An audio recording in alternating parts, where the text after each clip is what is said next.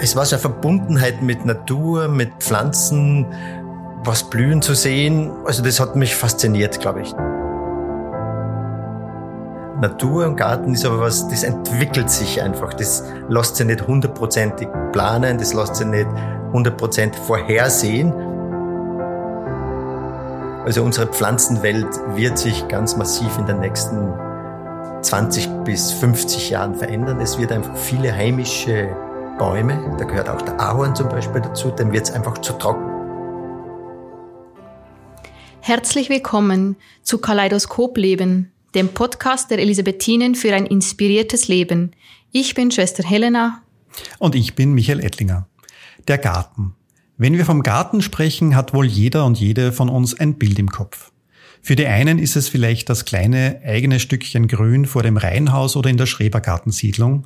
Für andere der Gemüsegarten, aus dem in der warmen Jahreszeit Salat, Gurken, Radieschen und Tomaten geerntet werden können. Und wieder andere denken vielleicht an die symmetrischen Formen und Farbenspiele barocker Gärten, beispielsweise bei französischen Schlössern. Der Inbegriff des Gartens ist für viele aber sicher der Garten Eden aus der Schöpfungsgeschichte in der Bibel. Ein Garten ist ein abgegrenztes Stück Land, in dem Pflanzen oder Tiere vom Menschen in Kultur genommen und somit gepflegt werden. Kann man auf Wikipedia lesen. Und dort sind auch viele verschiedene Nutzungsarten von Gärten aufgelistet. Der Nutzgarten, in dem man vor allem ernten kann, aber auch Gärten mit künstlerischem, spirituellem oder therapeutischem Zweck. Gärten sind also unglaublich vielfältig und für viele Menschen ein Platz für Ausgleich, Erholung und Inspiration. Deshalb haben wir heute einen Menschen eingeladen, der sich seit vielen Jahren leidenschaftlich mit Gärten auseinandersetzt, sie gestaltet und pflegt. Lieber Herr Zauner, herzlich willkommen im Kaleidoskop Leben. Auch herzlich willkommen. Schön, dass ich bei Ihnen sein darf. Schon als kleiner Junge hat Hans Zauner seine Leidenschaft für das Gärtnern entdeckt und wollte so auch nie etwas anderes werden als Gärtner. Deshalb startete er seinen beruflichen Werdegang mit einer Floristenlehre. Anschließend zog es ihn nach Wien an die HTL für Garten- und Landschaftsbau und danach an die Universität für Bodenkultur. Doch merkte er aber schon im ersten Studienabschnitt, dass die Theorie nicht so das seine war. Er brach das Studium ab und ging auf Weltreise. Auf sich allein gestellt lernte Hans Zauner auf dieser Reise sehr viel, wie er sagt, unter anderem auch den Mut zum Scheitern. Deshalb wagte er nach seiner Rückkehr den Schritt in die Selbstständigkeit als Gärtner. Heute führt er gemeinsam mit seinem Bruder ein sehr erfolgreiches Garten- und Landschaftsbauunternehmen mit rund 40 MitarbeiterInnen. Und Hans Zauner ist auch Autor. In seinem Buch Gärtnerseele erzählt er erdige Kurzgeschichten rund um den Garten. Lieber Herr Zauner, auch von mir ein herzliches Willkommen und schön, dass Sie da sind. Auch herzlich willkommen und danke für die schöne Einleitung. Ja, wir haben gerade gehört, dass Sie schon von klein auf Gärtner werden wollten. Gibt's da oder gab es da, muss ich mal vielmehr sagen, ein Schlüsselerlebnis, das diesen Wunsch in Ihnen geweckt hat oder vielleicht war er immer schon da und dieses Schlüsselerlebnis hat den Wunsch vielleicht nur gefestigt? Schlüsselerlebnis ist vielleicht der falsche Ausdruck. Ich würde eher sagen, es ist so die Summe von vielen, vielen kleinen Ereignissen. Und ich habe das Glück gehabt, meine Mutter hat das erkannt und natürlich auch gefördert. Und ich habe halt immer bei diesen Sachen mithelfen dürfen, was Garten anbelangt. Aber als Schlüsselerlebnis würde ich schon sagen, bei uns waren so Samen immer ganz eine heilige Angelegenheit in der zu Hause. Und einmal habe ich eben diese Samen genommen, praktisch gestohlen ein bisschen, aus jedem Päckchen ein paar Samenkörner und habe die zu Hause auf diesen Maulwurfshügeln, Scherhaufen, sagt man in Mühlviertel, habe die angesät und das sind dann richtig schöne Radieschen, blühende kleine Feuerwerke geworden und das glaube ich schon, dass so ein Schlüsselerlebnis war für mich selber, was nicht mehr ganz im Kopf steht eigentlich oder so der Beginn eigentlich für diese gärtnerische Karriere. Das war aber mit fünf Jahren, glaube ich, bevor ich in die Schule gegangen bin. Und aufgrund dessen habe ich nachher schon meinen eigenen Gemüsegarten bekommen. Das war einfach so ein innerer Impuls als Kind, ich pflanze jetzt auch was an oder so. Ja, es war so ein es war so eine Verbundenheit mit Natur, mit Pflanzen, was blühen zu sehen, also das hat mich fasziniert, glaube ich. Das war so, was da, man ist auch so hineingewachsen ein bisschen, glaube ich. Das, und vor allem, weil man gefördert worden bin oder halt erkannt worden ist das und daher hat das einfach so stattgefunden. Wenn ich es richtig im Kopf habe, ist ja der Maulwurfshügel eigentlich eine super Erde, weil er so schön locker ist, oder?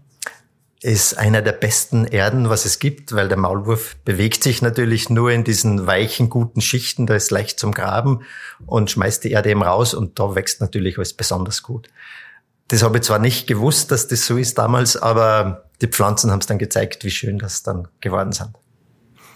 Und das heißt eigentlich, wenn man Maulwurfshügel im Garten hat, dann soll man die nutzen und nicht irgendwie zerstören. Man kann sie auch ein bisschen ästhetisch sehen, wenn sie jetzt, sie kommen ja immer im Frühling oder im Herbst gibt's ja Maulwurfshügeln und Gott sei Dank kann man sie eh schwer vertreiben oder schwer bekämpfen soll man sie gar nicht. Sie sind ja wunderschöne Tiere und stehen auch unter Naturschutz, weil es sonst sehr wenige gibt man soll es eher gelassen sehen und sich freuen über die Erde, was da rauskommt, die Erde abbrechen und irgendwo anders verwenden. Also aus dem Grund glaube ich, dass der Schaden sich sehr in Grenzen hält. Sie haben jetzt gerade den Naturschutz angesprochen. War das damals in Ihrer Ausbildung auch schon Thema? Heute reden wir ja sehr viel von Nachhaltigkeit. Es gibt ja aber auch manchmal, sage ich mal, Strömungen, die nicht in der Nach also die mit der Nachhaltigkeit schwer zu verbinden sind, vielleicht dafür als ästhetischer, je nachdem, wie man es sieht. War das früher auch schon Thema oder eben ist das erst heute quasi aktuell? Also vielleicht zuerst zu deiner ersten Frage, dass Ästhetik und Nachhaltigkeit schließen sich für mich nicht aus. Man braucht einfach halt ein bisschen mehr Nachdenkphase, aber es gibt für jede schöne Lösung auch eine nachhaltige Lösung. Das Thema Nachhaltigkeit war bei mir eigentlich, ich bin ein Kind der Hainburger Au. Ich war da in der HTL und auf der Uni. Das heißt, ich habe Weihnachten einmal eben in der Hainburger Au verbracht und eben auch vertrieben worden damals, geräumt worden. Und das war schon so ein Schlüsselerlebnis, wo damals für mich so ein bisschen dieser Umweltschutzgedanke, dieser Nachhaltigkeitsgedanke entstanden und gewachsen ist und der natürlich mich begleitet hat, die ganze Arbeitszeit, die ganze Karriere als Landschaftsgärtner und Landschaftsarchitekt. Also immer ein ganz wichtiges Element, aber auch ein bisschen ein rebellisches Element war natürlich dabei. Ich glaube ja nicht nur, dass es ein Nachhaltigkeitsthema war, sondern schon auch ein bisschen Rebellion immer dabei war. Und das war bei mir ganz sicher auch so.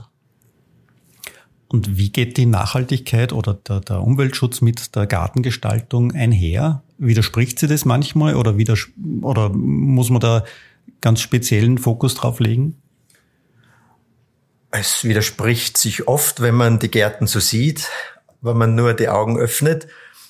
Im Grunde genommen muss kein Widerspruch sein. Also ich finde immer, für mich ist es, dass es lokal Dinge kommen. Wir brauchen nicht Steine oder Granitsteine aus China kaufen wo unter menschenunwürdigen Bedingungen für unsere schönen Gärten Steine produziert werden, die lange Transportwege haben, schlecht bezahlt sind und natürlich günstiger sind wie die heimischen Produkte, hat sich in den letzten drei bis fünf Jahren eher ein bisschen geändert. Die Preise sind wieder gleich geworden. Also lokal. Man sollte auch erkennen, wo ein Garten zu Hause ist, wo ein Garten steht, wächst, gedeiht. Und Elemente aus diesen, aus dieser Umgebung sollten eben auch wieder verwendet werden im Garten. Also das, da beginnt Nachhaltigkeit. Und die Nachhaltigkeit kann natürlich bei der Pflanzenverwendung gehen, dass ich sage, ich habe bienenfreundliche Pflanzen, das ist auch ganz einfach. Je einfacher sie blühen, desto mehr Nektar haben sie für Bienen, desto nachhaltiger sind sie eigentlich. Und da gibt es sehr, sehr viele Aspekte. Kiese nicht verwenden, keine Mulchfolien verwenden, natürlich klar die ganzen Pestizide und Gifte im Garten gern natürlich weggelassen. Es gibt überall eine gute, ökologische, nachhaltige Alternative dazu, sei es in Form von Nützlingen oder eben auch Spritzmitteln, die einfach auf natürlicher Basis hergestellt werden. Also das ist relativ einfach, wenn man es will.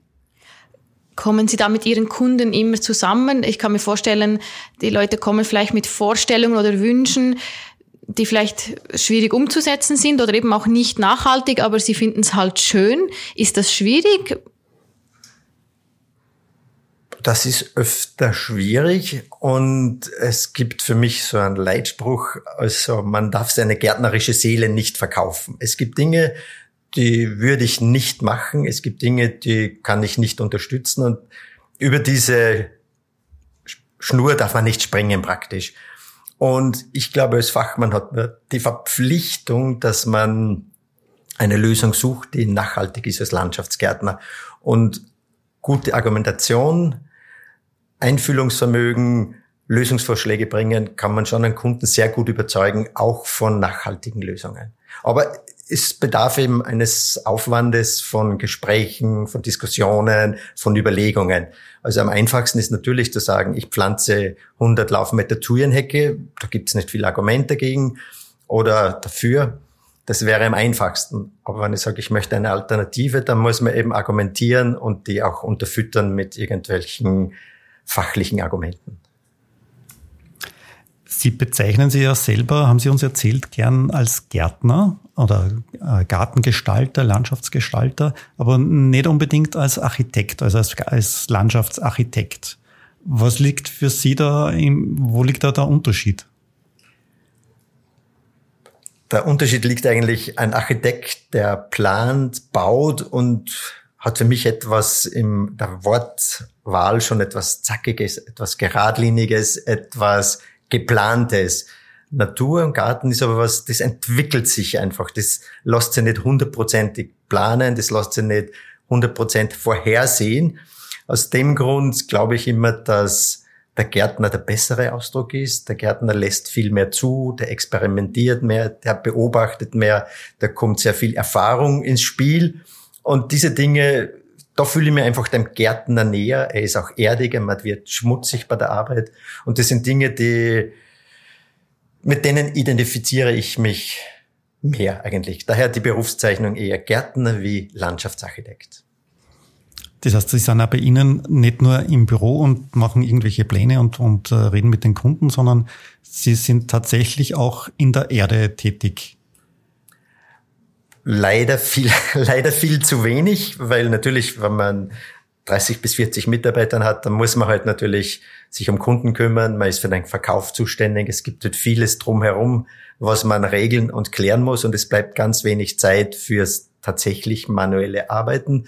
Aber für mich selber zu Hause oder eben auch bei Freunden oft mitarbeiten im Garten oder schon auch öfter auf einer Baustelle, das ist unendlich befreiend, weil man am Abend einfach müde ist vom Arbeiten, vom körperlichen Arbeiten und nicht müde ist, weil man nur Argumente geliefert hat oder wenn man nur Diskussionen gehabt, wo man öfter gefragt hat, ja, diese sinnlosen Diskussionen oder beschäftigt sich einfach mit Normen.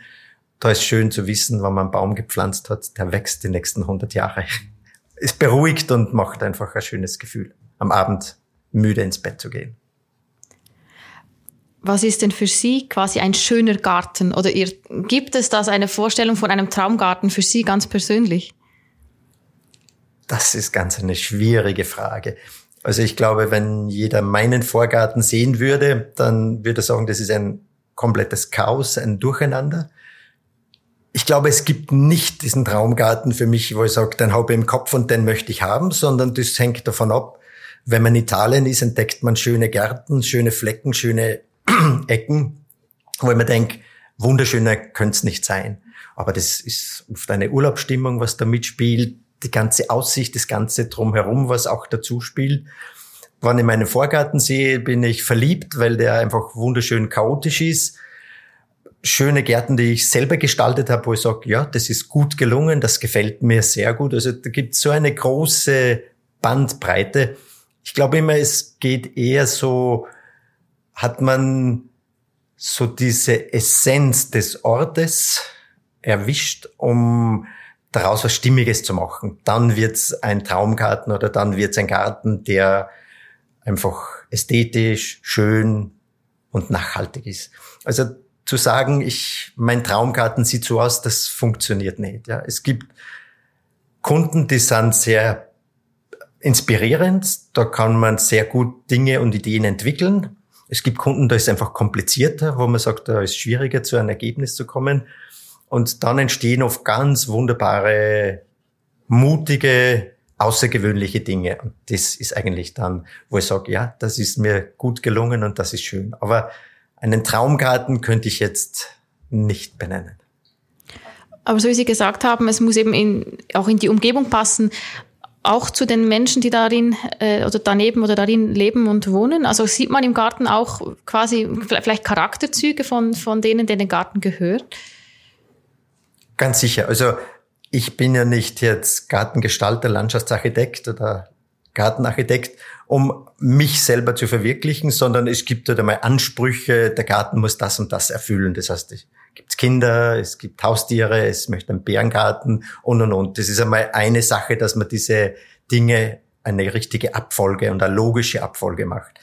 Und dann kommt eben so die Idee noch dazu, wie verbinde ich das Ganze? Was ist der Leitfaden? Was ist das verbindende Element in dem Garten? Und das passiert eben über die Idee. Und da ist ganz wichtig, mit dem Kunden so herauszufinden, was mag er, Lieblingsfarben, hat er auch so eine Lust am Experimentieren oder eine künstlerische Ader. Und da entwickelt man dann eine Idee, was eben dann das Schöne oder das Besondere an dem Garten ausmacht.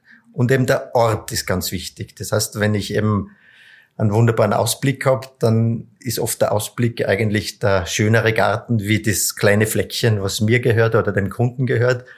Also das halte ich immer ganz wichtig. Und eben auch Dinge, die schon vorhanden sind im Garten. Da gibt es ja ein Haus meistens, vielleicht gibt es alte Bäume, vielleicht gibt es beim Nachbarn einen schönen Baum oder einen schönen Strauch, den schönen Ausblick und und und. Das gehört eigentlich zusammengefasst. Und daraus eine Idee entwickelt. Und das ist eigentlich, dann wird es ein schöner Garten, wo ich glücklich bin. Und gibt es etwas aus Ihrer Sicht, was in jeden Garten gehört?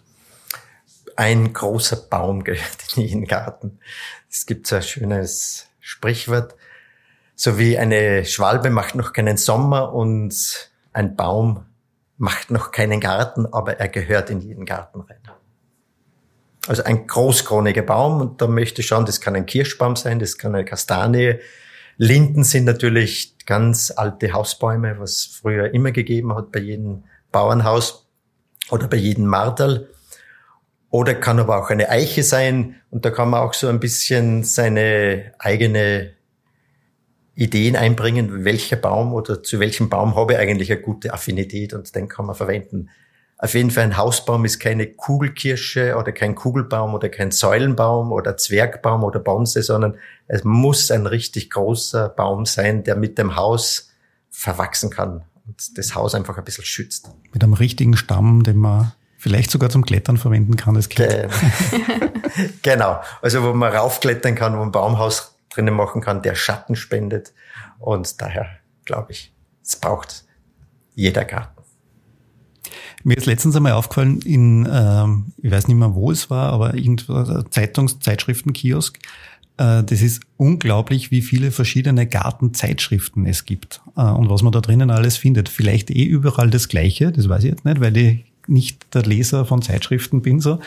Aber ähm, wie, wie sehen Sie diese Gartenzeitschriften? Lesen Sie welche oder schreiben Sie dafür vielleicht sogar? Ich lese ein bisschen, aber es sind eher Fachzeitschriften, diese Gartenklatschblätter eher nicht, muss ich sagen. Es gibt eine Fülle an Gartenzeitschriften. Das hängt natürlich auch ein bisschen zusammen mit dem Trend, dass Garten halt was ist, was gerade sehr in ist, was jeder gerne haben möchte. Und da wird viel, viel geschrieben. Hat natürlich auch ein bisschen so diesen Einfluss, dass Kunden überflutet werden von Ideen für ihren Garten. Sie möchten ein Wasser haben, sie möchten ein Wasserspiel, einen Schattenplatz, einen Sonnengarten, einen Kräutergarten haben. Und da muss man fragen, wie viel Quadratmeter haben sie im Garten? Das hat gar nicht alles Platz. Und daher gibt es eben durch diese Flut an Bildern, aber das geht ja genauso bei diesen ganzen Social Media schon weiter, wo einfach nur schöne Bilder gezeigt werden, es geht darum, sich aufs Wesentliche konzentrieren, sich auf wenige Elemente konzentrieren und die dafür wirklich gut ausfällen. Also für die Branche ist vielleicht gut, wenn es viele Gartenzeitschriften gibt. Es steht fast immer das Gleiche drinnen. Das muss man auch sagen. Es wird nur abgeschrieben und wenig Neues steht drinnen. Und ja, es ist schwierig. Aber jetzt sind wir schon beim Schreiben so ein bisschen. Mhm. Ähm, und Sie haben ja selber auch ein Buch geschrieben und da möchte ich jetzt einen Absatz daraus vorlesen. Mein Herbstbeginn. Heute ist es endlich soweit. Ich halte die ersten Kastanien des Jahres in meiner Hand. Mein ganz persönlicher Herbst kann jetzt beginnen. Seit Tagen warte ich auf diesen Moment. Täglich durchwarte ich bei meinem Morgenlauf die bereits gefallenen Laubschichten unter den Kastanien. Drei kleine, fast schüchterne Kastanien halte ich in meiner Hand, teilweise noch versteckt in der stacheligen grünen Hülle. Ich schiebe sie in den Händen hin und her, dann kommen sie sofort in meine Hosentasche. Eine der Kastanien verschenke ich an meine Nachbarin. Überrascht und voller Freude nimmt sie die Kastanie in die Hand. Haben Sie heuer schon die ersten Kastanien gefunden und gesammelt und vielleicht sogar schon verschenkt? Ja, es ist so. Ich habe vor ungefähr eineinhalb Wochen meine ersten Kastanien gefunden. Heuer, wie gesagt, ist es etwas später. Ich glaube, durch diesen trockenen Herbst sind die Kastanien eher länger oben geblieben. Und ich finde, Kastanien immer in der Hand zu halten, das ist ganz ein schönes, samtiges Gefühl. Und sie herzuschenken ist immer schön, weil alle überrascht sind, was für Geschenke man bekommt. Oder die viele nicht wissen, was sie damit plötzlich anfangen sollen, weil ein Geschenk muss irgendeinen Wert haben oder ein Geschenk muss irgendwas darstellen.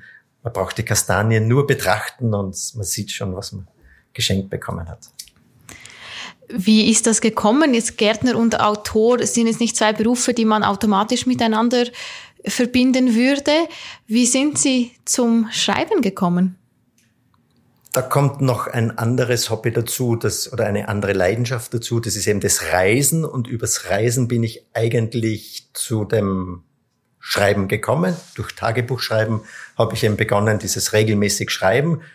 Und Schreiben und Gärtnern hat schon vieles gemeinsam. Ein Gärtner beobachtet auch genau.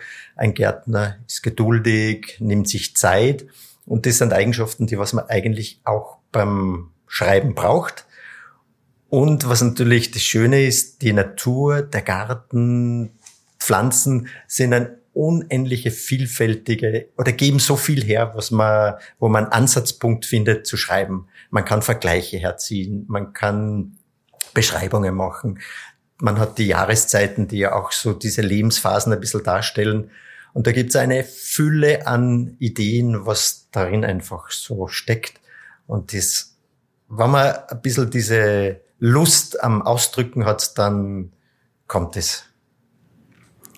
In Ihrem Buch, das heißt Gärtnerseele, da machen Sie ja nicht nur einen Streifzug durch die Jahreszeiten, sondern Sie haben da auch einige Gleichnisse drinnen, also so Vergleiche des Gartens mit dem Leben draußen, außerhalb des Gartens vielleicht.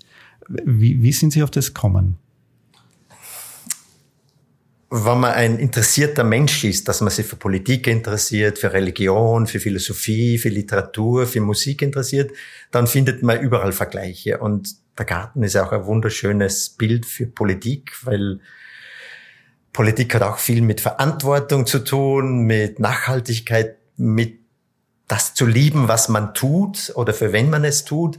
Und daher zum Beispiel gibt's da unheimlich schöne Vergleiche. Oder eben auch bei den Pflanzen ist es so, dass man jeder sagt, ich will nur heimische Pflanzen im Garten haben, aber wenn er nur heimische Pflanzen im Garten haben will, dann sind wir halt nur bei der Heimbuche, bei der Eiche, bei der Erle und sonstigen Dingen. Aber wir haben keinen Flieder, keine Pfingstrose, keine Forsythie, keinen Schneeball und, und, und. Daher glaube ich eben, da können die Dinge ein bisschen genauer hinterfragt und genauer angeschaut. Und das hat natürlich auch sehr viel mit dem eigenen Leben oder mit unserem Leben zu tun, wie wir mit fremden Menschen oder mit unbekannten Dingen einfach umgehen.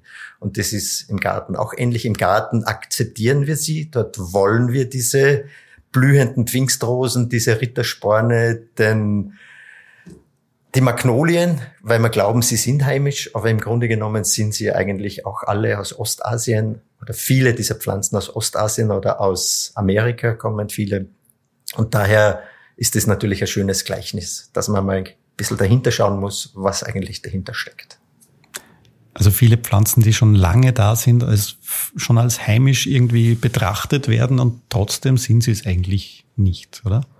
Genau, und es gibt da immer ganz schöne Pflanzengeschichten, weil wir ja in einem Kloster sind eigentlich. Pfingstrose zum Beispiel ist ja damals im Mittelalter gekommen. Es ist, wird verwendet als Medizin auch und ist über diese Klöstergärten eigentlich in Europa verbreitet worden. Und daher glaubt man eben, sie ist eine heimische Pflanze, fühlt sich natürlich sehr wohl bei uns, aber kommt auch aus dem asiatischen Bereich. Aus China eigentlich kommt die Pfingstrose. Das sehr spannend, weil das ist diese Pflanze, also diese Blume ist ja das bei uns im Kloster extrem beliebt. Also die Schwestern sind immer hin und weg, wenn irgendwo eine blüht. Das ist, ist wirklich eine wunderschöne Pflanze. Ist eine, und hat auch symbolisch sehr, mhm. diese, diese Rose ohne Dorn, eigentlich auch so symbolisch. Ich glaube sogar in der Bibel kommt die vor. Ich weiß es nicht, aber dadurch hat sie halt auch sehr viel symbolische Bedeutung. Und ist natürlich eine wunderbare Pflanze. Sehr widerstandsfähig, man braucht diese Pflanze nicht pflegen, man kann sie vergessen ein ganzes Jahr und sie blüht trotzdem jährlich, kommt sie wieder ganz verlässlich. Sie ist so eine ganz robuste Pflanze. Und hat eine unglaublich schöne Blüte, das muss man auch sagen. Ja. Und aber mit dem Klimawandel, den man ja jetzt kaum mehr leugnen kann, äh, verändert sich auch die Pflanzenwelt bei uns, oder? Also manche tun sie wahrscheinlich immer schwerer, manche Pflanzen, manchen gefällt es viel besser als früher. Also wenn ich mir denke, ähm, ich habe zu Hause jetzt einen, einen, einen kleinen Feigenbaum äh, stehen, bin mir nicht sicher, ob das vor 30 Jahren bei uns funktioniert hätte. Der Klimawandel lässt sich nicht mehr leugnen. Also ich kann das auch seit meinen Studienzeiten. Damals hat man nur gelernt, diese Pflanze mit Vorsicht zu genießen, nur geschützten Standorte kann man jetzt ganz normal überall pflanzen, auch in Höhenlagen. Also das Klima hat sich ganz, ganz wesentlich verändert.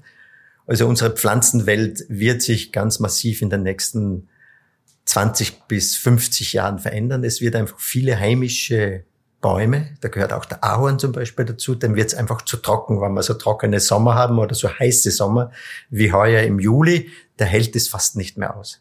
Also es gibt ganz, ganz viele Pflanzen, die werden nur mehr, wenn sie besonders aufgepäppelt, gepflegt werden, Bestand haben, aber bei diesen Hitze- und Trockenperioden einfach nicht mehr das Auslangen finden bei uns ist schade, aber das ist eine Folge des Klimawandels. Und es gibt eben auch schon viele Untersuchungen, vor allem in Städten ist es ja auch ganz kompliziert, weil da kommt dann noch die Trockenheit dazu, die Bodenversiegelung kommt noch dazu, Lufttrockenheit noch zusätzlich. Daher werden da auch ganz viele neue Bäume gesucht, die eben all diese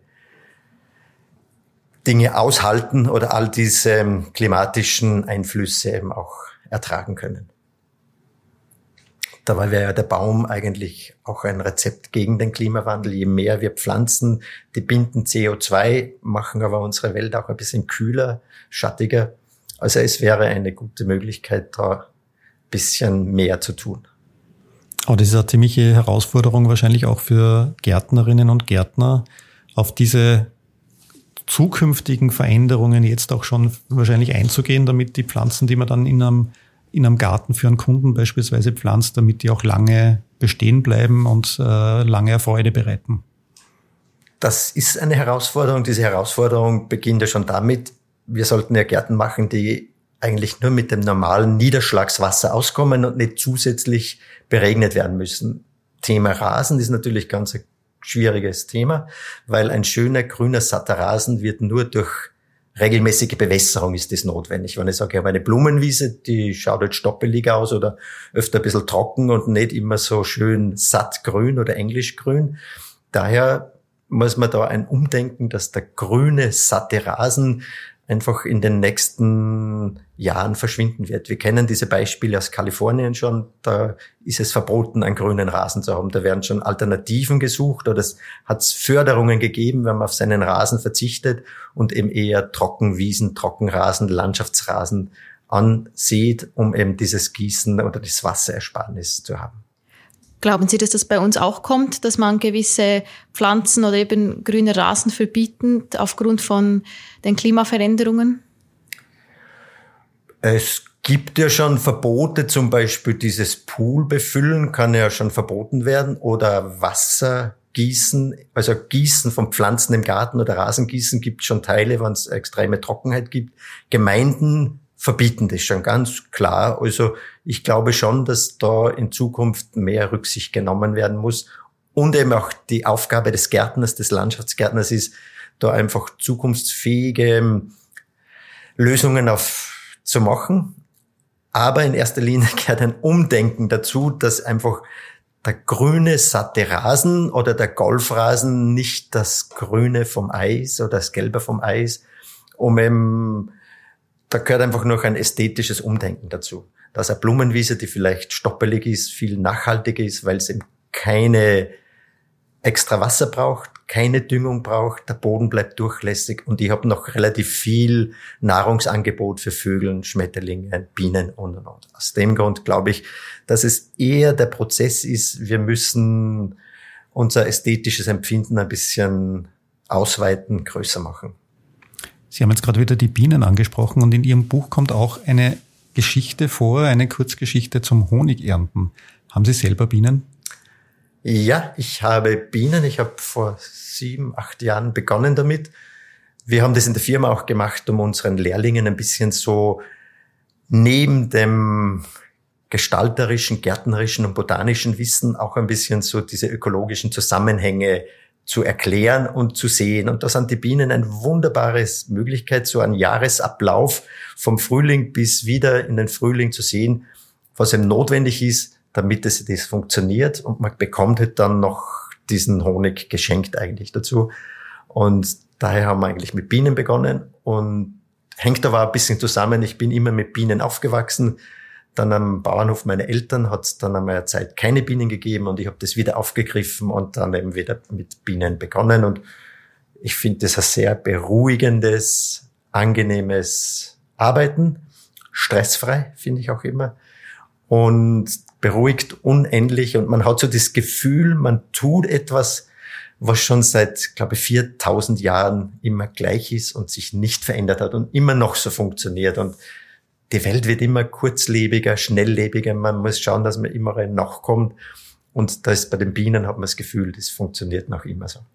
Eine Entschleunigung sozusagen. Eine Entschleunigung, genau, so ist es.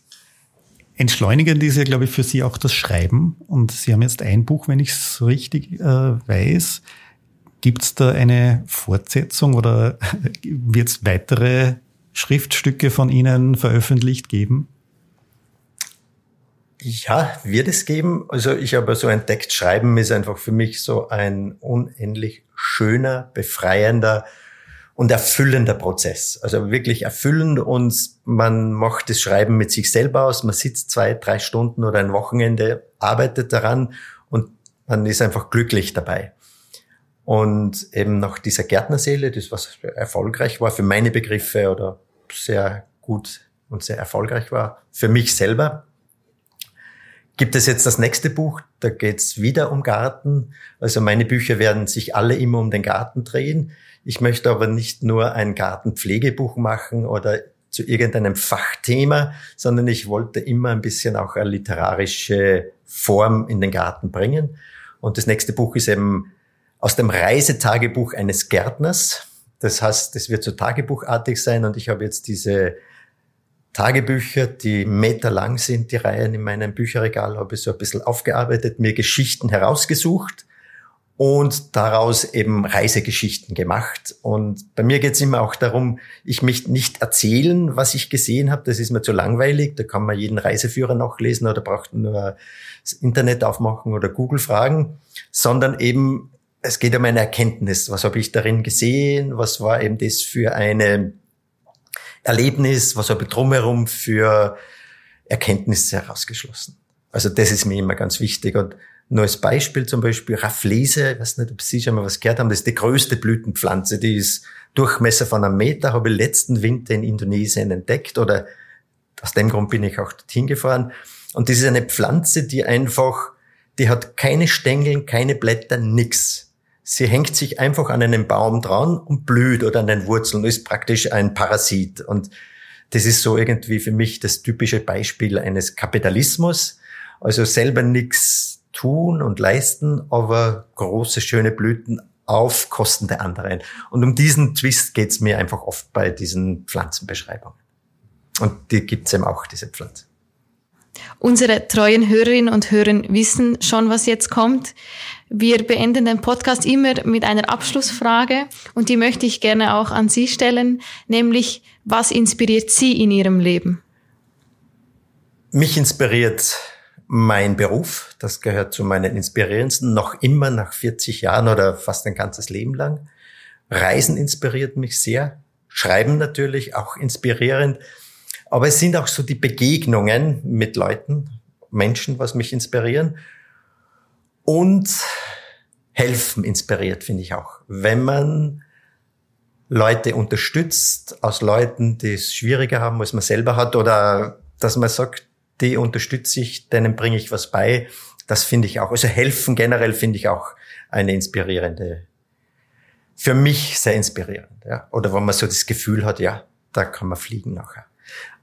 Aber inspirierend ist, ganze Leben sollte inspirierend sein. Aber das kann auch sein, wenn man in die Oper geht und die Ouvertüre hört, ist das auch inspirierend. Also da gibt's ganz, ganz vielfältig. Aber ich glaube, inspirieren ist immer so viel abhängig von seinem eigenen Kopf. Lässt man sich auf Inspiration ein oder lässt man sich, lässt man es zu, ja, dass man fliegt? Man hat Inspirationen, 90 Prozent davon funktionieren nicht oder wenn man nächsten Tag aufwacht, sind sie wieder, ist man wieder nüchtern. Aber wenn 10 Prozent dieser inspirierenden Dinge umgesetzt werden, dann ist es schon viel. Ja, herzlichen Dank, Herr Zauner, dass Sie sich heute Zeit genommen haben und mit uns diesen Podcast aufgenommen haben und vielen Dank auch für die Einblicke in Ihr Tun, in Ihr, in Ihr Denken so ein bisschen ähm, und in Ihre Inspirationsquellen. Dankeschön. Vielen Dank. Ja, und auch Ihnen, liebe Zuhörerinnen und Zuhörer, sagen wir wieder Danke fürs Dabeisein. Mehr Infos zu unserem Podcast gibt's wie immer auf www.die-elisabethinen.at, also einfach vorbeiklicken und nachschauen. Wir freuen uns, wenn Sie mit uns in Kontakt treten. Schreiben Sie uns, welche Fragen Sie beschäftigen oder hinterlassen Sie uns Ihr Feedback unter podcast.die-elisabethinen.at oder auf Instagram. Wenn Ihnen unser Podcast gefällt, freuen wir uns über eine nette Rezension oder eine gute Bewertung. Kaleidoskop Leben, der Podcast der Elisabethinen für ein inspiriertes Leben. Jeden zweiten Mittwoch neu auf die-elisabethinen.at und überall, wo Sie gerne Podcasts hören.